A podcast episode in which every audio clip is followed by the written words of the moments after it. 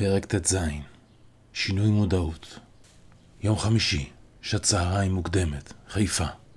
אני נכנס אל המחלקה הסגורה ודופק את דלתו של ירון.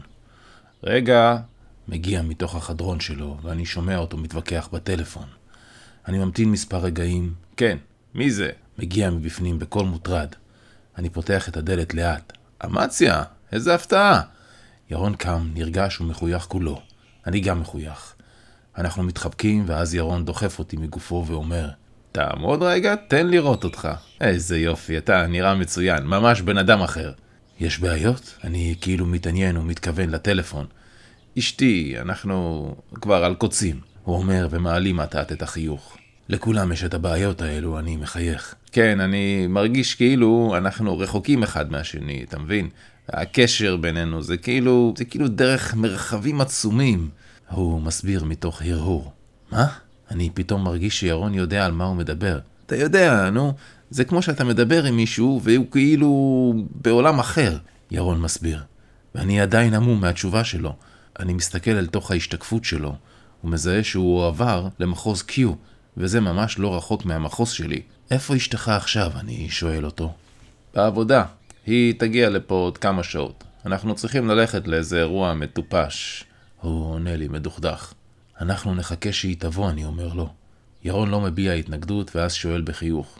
אז מה מביא אותך לפה, אמציה? ירדנה, אני משיב. מה יש עם ירדנה? תגיד, לפני יומיים היה פה קטע מדהים.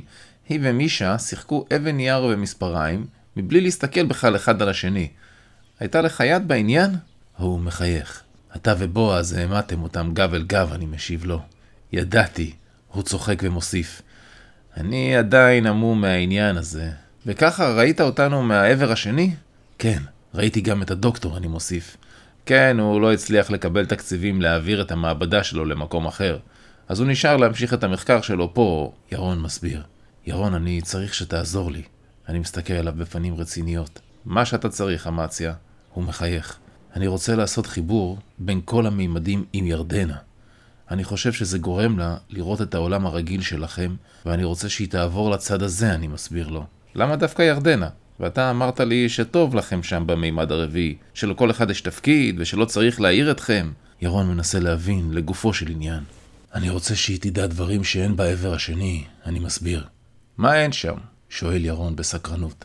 אין שם רגשות. הכל שטוח, הכל שקוף, אני מנסה להסביר. וזה לא צריך להיות ככה שם? כלומר, בלי רגש? ירון שואל. כן, זה ככה שם. לכן אני רוצה להביא אותה לפה, שתרגיש. אני מתפתל בהסבר שלי. אתה מאוהב בה? אמציה. ירון מסתכל לתוך עיניי. כן. פשוט כן. ואין לי דרך אחרת, אני מסביר לו. ואתה בטוח שזה מה שאתה רוצה לעשות? ירון חצי מחוייך. אני לא בטוח בכלום, אני עונה לו. אני חייב לנסות, כדי שאני אדע. אחרת אני אף פעם לא אדע. אני מבין אותך. בוא, מחייך אל הירון. מה אתה צריך? אנחנו נכנסים דרך הדלת הנעולה אל המחלקה הסגורה. בתוך התא שלי יש מישהו אחר שאני לא מכיר. אנחנו ממשיכים אל האולם. ירדנה שם, עומדת, בלויה ותמה, מול הקיר ונשענת בידיה. אנחנו משכיבים אותה על המיטה במסדרון, מחשש שהיא תאבד את שיווי המשקל ותיפול. אני מתיישב על כיסא לידה ומושיט אליה את ידי. אני אוחז בידה ומושך את ידה הרחק מגופה. עכשיו אני ניגש אליה במימד הרביעי. ירדנה, אני מוכן. זה הזמן לעשות את זה. ירדנה מסתכלת אליי. אני מוכנה, אמציה. אני עומדת על מקומי ולא מתנייעת. אני נע אליה במימד הרביעי ומחדיר את ידי אל תוך השדה שלה. זה פחות קשה מהפעם הקודמת. נראה שאימוני הכושר והבריאות נותנים את אותותיהם. אני מכוון את גופי כדי שידי תיגע בידה המושטת רחוק מגופה, והנה אני מחזיק את קצות אצבעותיה. חולפת שנייה, וירדנה מסובבת את ראשה אליי. ירון נעמד ליד מיטתה. היא מסובבת את ראשה אליו, ומושיטה את ידה השנייה לגעת בו. במימד הרביעי, אני רואה אותה ממששת את האוויר. ירון פונה אליה. ירדנה, את שומעת אותי? ירדנה מביטה אליו ומהנהנת בראשה. את יודעת איפה את? ירון ממשיך לשאול ומחזיק את ידה השנייה. ירדנה מניעה את ראשה מצד אל צד. עיניה פתאום נפערות, והיא מתחילה לדמוע. היא מסתכלת אליי עמומה ופולטת בקול חלוש. צחי. את זוכרת את צחי? ירון שואל אותה, ואני חושב לעצמי, יש דברים שאני לא יודע בכלל. ירדנה מסובבת את ראשה אל ירון ושואלת אותו חלושות. איפה הוא? איפה את? ירון שואל אותה. אני במחוז. מה קרה לצחי? היא עונה לחוצה. הכל בסדר, ירדנה. ירון מנסה להרגיע אותה. כואב. למה כואב? ירדנה שואלת וממשיכה לדמוע. הכל בסדר, חמודה. ירון אומר לה ומלטף את ראשה. צחי, הוא נהרג, צחי. אני רוצה את צחי. ירדנה ממשיכה לבכות, ואצלי לאט מתבהרת התמונה. לטובת מי העניין הזה בכלל? אולי היא איננה יכולה להתמודד עם הכאב, ודרך התת-מודע היא עזבה את המודעות שלה מהעולם הזה. אולי אני לא צריך להחזיר אותה. אולי הכאב רב מדי בשבילה. הכל בסדר, ירדנה. ירון מנסה להרגיע אותה ללא הצלחה. ירדנה מניחה את ראשה על בטנו של ירון וממררת בבכי. אני לא עומד בזה. ירון מביט אליי ואני מחזיר אליו מבט מלא צער. אני עוזב את ידה של ירדנה. ירדנה מביטה אליי דרך המימד הרביעי בפנים עמומות. אני רואה את פניה שהיא זוכרת את הכל. ירדנה? ירון פונה אליה. ירדנה מביטה אליו, והיא אינה שומעת אותו, ואינה מגיבה אליו. אולי היא מגיבה אליו חלושות, כפי שאירע לי כאשר אני שקעתי בתוך עצמי. אולי היא נעלמת אל תוך המערה שלה, שתשאיר אותה בעבר הזה של המודעות. אני מביט אל ירון ואומר לו, היא איננה יכולה להיות בשני צידי הגשר. הכאב דחק אותה לצד השני. אולי זאת הבחירה שלה. ירון מביט אליי בפנים עצובות, כשהוא עדיין מלטף את ראשה השעון עליו. לא הייתי צריך להתערב בזה. אין לי זכות להתערב בזה, אני אומר טרוד. אתה לא ידעת, אמציה. אתה לא אשם. ירון מנסה להרגיע אותי. אני נעמד ליד ירדנה, השוכבת על מיטתה. ירדנה מביטה אליי מהמימד הרביעי ואומרת לי, אני זוכרת, אמציה, אני זוכרת. מה את זוכרת? אני שואל אותה. צחי, היינו צריכים להתחתן, הוא נהרג בלבנון. היא אומרת לי, ואני מבחין שכאבה קטן יותר, ואט אט נעלם. במימד הרביעי, הרגש נדחק פנימה לתוך חוסר המודעות. העולם שלנו בורח ממנה, אומר לי ירון. אני מרגיש את היד שלה בידי, מאבדת את אחיזתה. נותר בה עדיין כאב, אני עונה לו, והיא עדיין זוכרת, אבל נראה לי שהיא דוחקת את הכאב שלה פנימה, אל עברו השני של הגשר, הרחק מהמימד הרביעי. איך את מרגישה, ירדנה? אני שואל אותה במימד הרביעי. אני קצת מסוחררת, אמציה. היא מביטה אליי ואומרת לי, אני מבינה עכשיו את המילים המוזרות שלך. היא מחייכת. אני מחייך אליה בחזרה ומרגיש שזה לא יימשך הרבה זמן. הדחיקה של הרגש תעלים את כל המודעות שלה מהמימדים הרגילים. אני וירון מושיבים את ירדנה על ספסל באולם בית החולים, ומתיישבים מולה. במימד הרביעי מחייכת אליי וחוזרת אל עבודתה. היא חזרה אל עבודתה, אני אומר לירון. מה אתה חושב, אמציה? ירון שואל בדאגה. לא הייתי צריך לעשות את זה. אני אפילו לא ביררתי כלום. התנהגתי כאילו שאני יודע מה אני עושה, ולא חשבתי על ההשלכות של זה. אני כועס על עצמי. ירון מניח את ידו על כתפי. אני חושב שעשית נכון. למה? מה נכון בזה? אני שואל אותו מחוסר הבנה. לי נראה שמי שנמצא בעבר השני הגיע לשם מתוך בחירה. אך הוא אינו יודע לבחור לחזור. אתה הנחת בפניה את הבחירה, והכאב החזיר אותה לעבר השני. ירון עונה בקול חסר ביטחון. אני לא יודע מה לחשוב, ירון. אני לא יודע מה לעשות עם עצמי. אני עושה רק טעויות. מה חשבתי שיקרה? איך חשבתי שהיא תאהב אותי בכלל? לא לקחתי בחשבון שהיא תחזור לפה עם כל זיכרון העבר שלה. טעות אחרי טעות, אני אומר בכעס. כשמנסים טועים, אומר לי ירון, כשהוא מנסה להרגיע אותי. איזה ברירות היו לך בכלל? אתה צריך להמשיך לנסות, כאילו, כאילו הם החיים. זה החיים, זה החיים. עושים טעויות. אבל הטעויות קשות, והטעויות מסוכנות. כל העניין הזה גדול עליי, אני צריך מישהו שיכוון אותי, שיראה לי את מקומי. אני מביט אליו בפניי האבודות.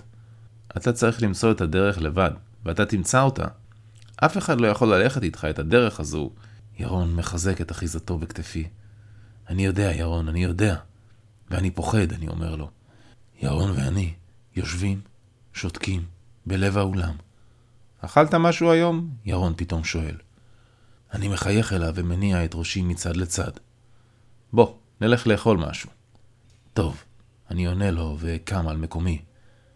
אנחנו עוזבים את המחלקה והולכים לאכול ארוחת צהריים. כל דרכנו אל הקפיטריה אנחנו שותקים. אנחנו נכנסים אל הקפיטריה שבקומה התחתונה של הבניין ומתיישבים אל אחד השולחנות. אז מה אתה עושה היום, אמציה? שואל אותי ירון.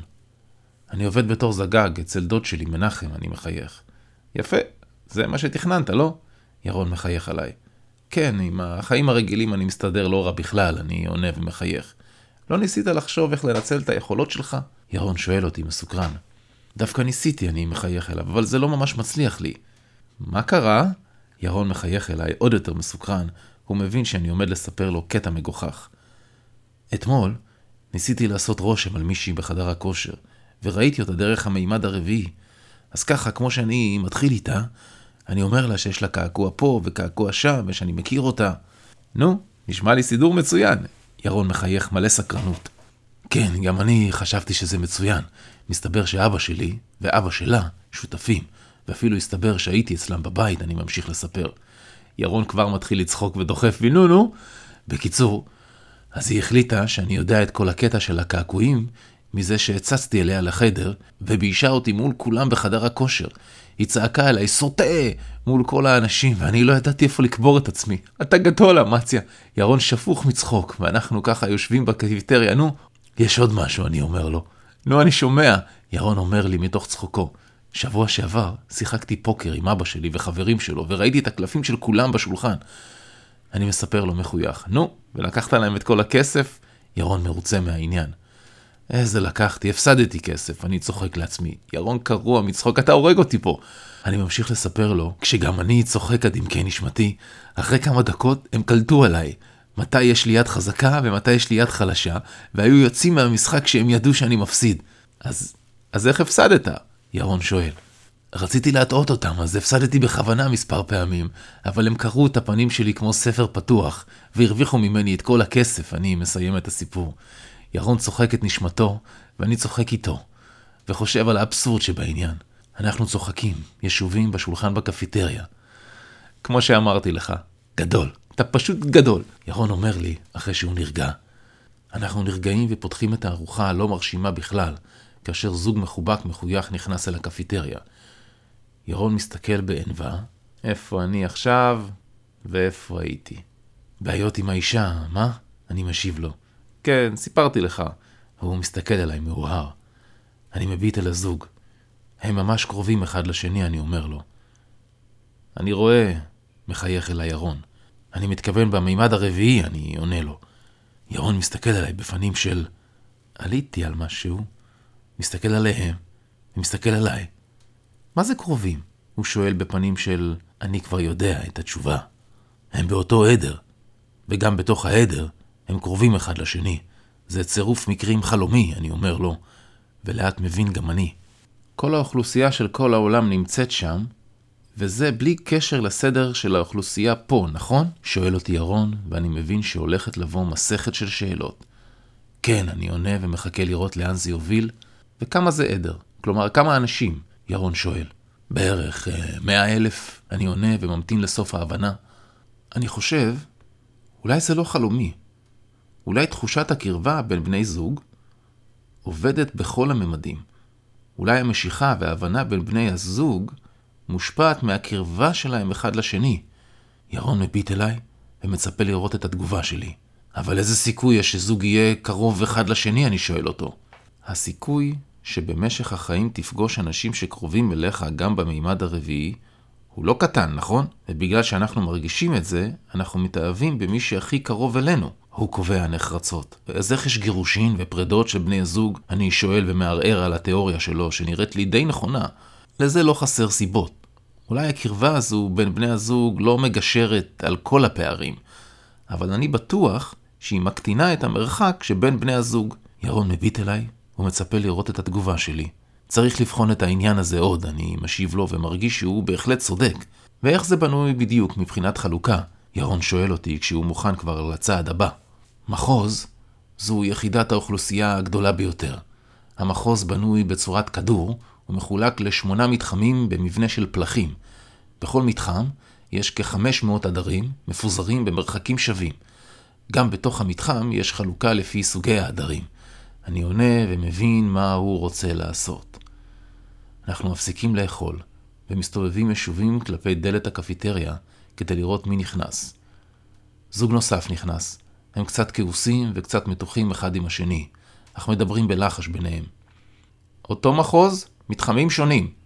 ירון קובע. אני בודק את העניין ומהנהן, נכון. אנחנו ממתינים. נכנסת קבוצה של עובדי בית חולים. ירון ממתין לאט לאט, וסוקר את הקבוצה. הוא מתקרב אליי ואז מתחיל לקבוע, כשהוא מצביע לי בידו על האנשים. שני אלו מאותו עדר.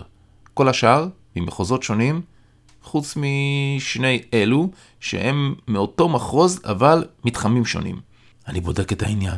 ירון צודק כמעט בכל ההבחנה שלו. כמעט נכון מאוד, אני אומר לו. בסדר, נו, פסיכולוגיה זה לא מדע מדויק. ירון מחייך ומרוצה מעצמו. גם אני די מרוצה מעצמי ואני לא יודע מה עושים עם זה. כלומר, מה זה שווה הידע הזה עכשיו? ככה אנחנו יושבים דקות ארוכות, וסוקרים קבוצות, אנשים שנכנסים. ירון פוגע באופן מדויק למדי בהבחנות שלו. ירון מסתכל על השעון, אוי, אשתי, שכחתי לגמרי, היא בטח כבר אצלי במשרד. בוא, אני ממש ממהר. אנחנו ממהרים אל המשרד שלו. ירון פותח את דלת המשרד, אשתו יושבת על הכיסא שלו במשרד שלו ומשוחחת בטלפון. היא מפסיקה את השיחה, בפנים מאוד כעוסות. ירון מביט אליי. נו? אני מסתכל עליו ולא מבין מה הוא רוצה ממני. כמה רחוק? הוא שואל אותי. מחוזות שונים, אני אומר לו ומנסה להבין לאן הוא חותר. ידעתי! אומר ירון. אני תכף חוזר. ירון אומר לאשתו העמומה ולוקח אותי מהמשרד. הוא מוביל אותי מהמשרד אל אחד מחדרי הטיפולים הריקים, ואז שואל אותי בלהט, אתה יכול לשנות את המיקומים שלנו במימד הרביעי? כן, אבל זה ייקח קצת זמן, אני משיב ומבין. איך לא חשבתי על זה? כמה זמן? ירון שואל. אני שותק מספר שניות ובוחן את העניין. ואז עונה לו, כשאני מתמלא התלהבות מהעניין הזה, 40 דקות. מצוין, אומר לי ירון ומוסיף, ועוד משהו אני רוצה, אבל תכף, אני הולך להכין את אשתי. הוא יוצא מהחדר, ואני נותר שם לבד. אני יוצא את המחוז שלי מבלי שיבחינו בי. יש לו לא מעט מזל לירון. אשתו נמצאת במחוז שלי. הוא עצמו הועבר למחוז הרבה יותר קרוב למחוז שלי. הוא כנראה הועבר בהסכמי העודפים שנעשו השבוע בין המחוזות. ייקח בערך 20 דקות להגיע אליו ולחטוף אותו. בחזרה לפה, ייקח לי בערך עוד 20 דקות.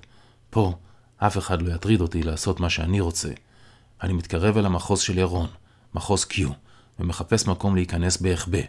אני נע במהירות עצומה עכשיו, כשאני הרבה יותר בריא וחזק. הנה, אני כבר מזהה את העדר שלו במתחם, הפעם אני לא אקח סיכון, ולא אשאר לידו אפילו שנייה אחת. אני אחטוף אותו ואברח לפה לפני שמישהו ישים לב אליי.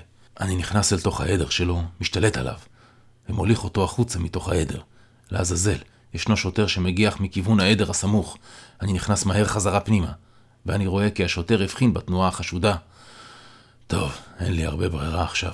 אני טס עם ירון לתוך העדר, ובתנועות הזיגזג שלי אני מפזר את העדר לכל הרוחות. איזה נזק אני, אבל מה לא עושים בשביל המדע? שוב, בחסות ההמולה, אני בורח מהמחוז וטס לכיוון המחוז שלי. אל המחוז שלי אני מגיח עם ירון ללא כל בעיה, ומחדיר אותו אל תוך העדר של אשתו. אני מתקרב עם ירון, עד אשר אני מציב אותו בסמוך אל אשתו.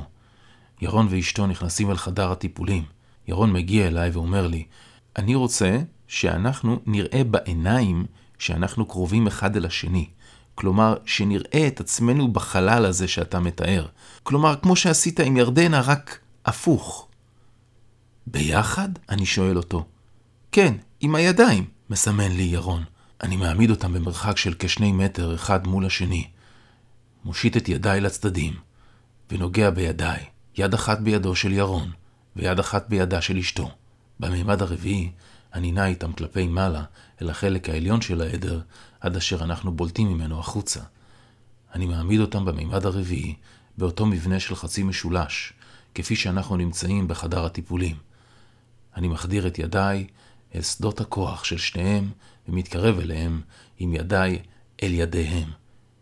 הנה זה בא, אני מזהיר אותם. ירון ואשתו פוקחים את עיניהם בחיוך רחב ומביטים אחד אל השני. אני מביט אליהם ומחייך. איך זה? אני שואל בלי קול. ירון ואשתו עמומים, וירון עונה לי גם כן בלי קול. זה מדהים, אמציה. זה כל כך יפה, כל כך שלב. קירות חדר הטיפולים נעלמים מעיניהם. חלל אינסופי נפער מסביב. גופי האור של העדרים מתנאים מעלינו בשקט עצום. שלוות המימד הרביעי חודרת אליהם. רוצים טיול קצר? אני שואל. ירון מחייך. בטח. אני מכיר היטב את המחוז שלי ויודע היכן לנוע איתם כדי שלא יבחינו בי. אני נע בצמוד לעדר שממנו יצאנו כדי לא למשוך תשומת לב, ועובר מעדר לעדר בתנועות מהירות באזורים הבלתי מכוסים על ידי עובדי המחוז. חולפות להן עשרים דקות של טיול בתוך המחוז, ואנחנו חוזרים לכיוון העדר שממנו התחלנו. אני מחדיר אותם במאמץ לא קטן עם כוחי הרב אל תוך העדר ומותיר אותם בלב העדר אחד מול השני. אני עוזב את ידיהם ומרגיש את העייפות על גופי. זה היה מאמץ לא קטן כל הדבר הזה.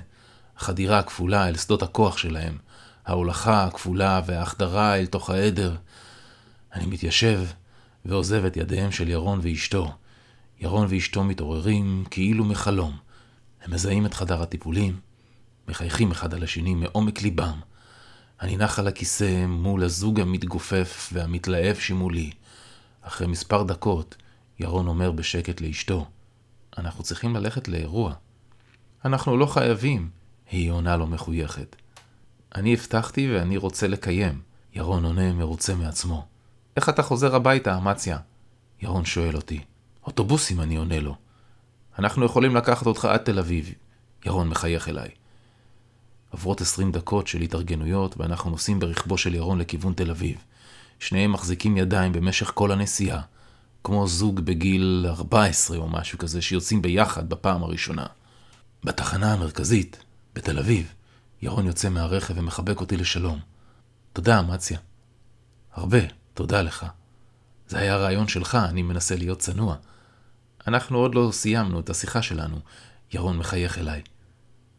אני אדבר איתך במשך השבוע, אני אומר לו.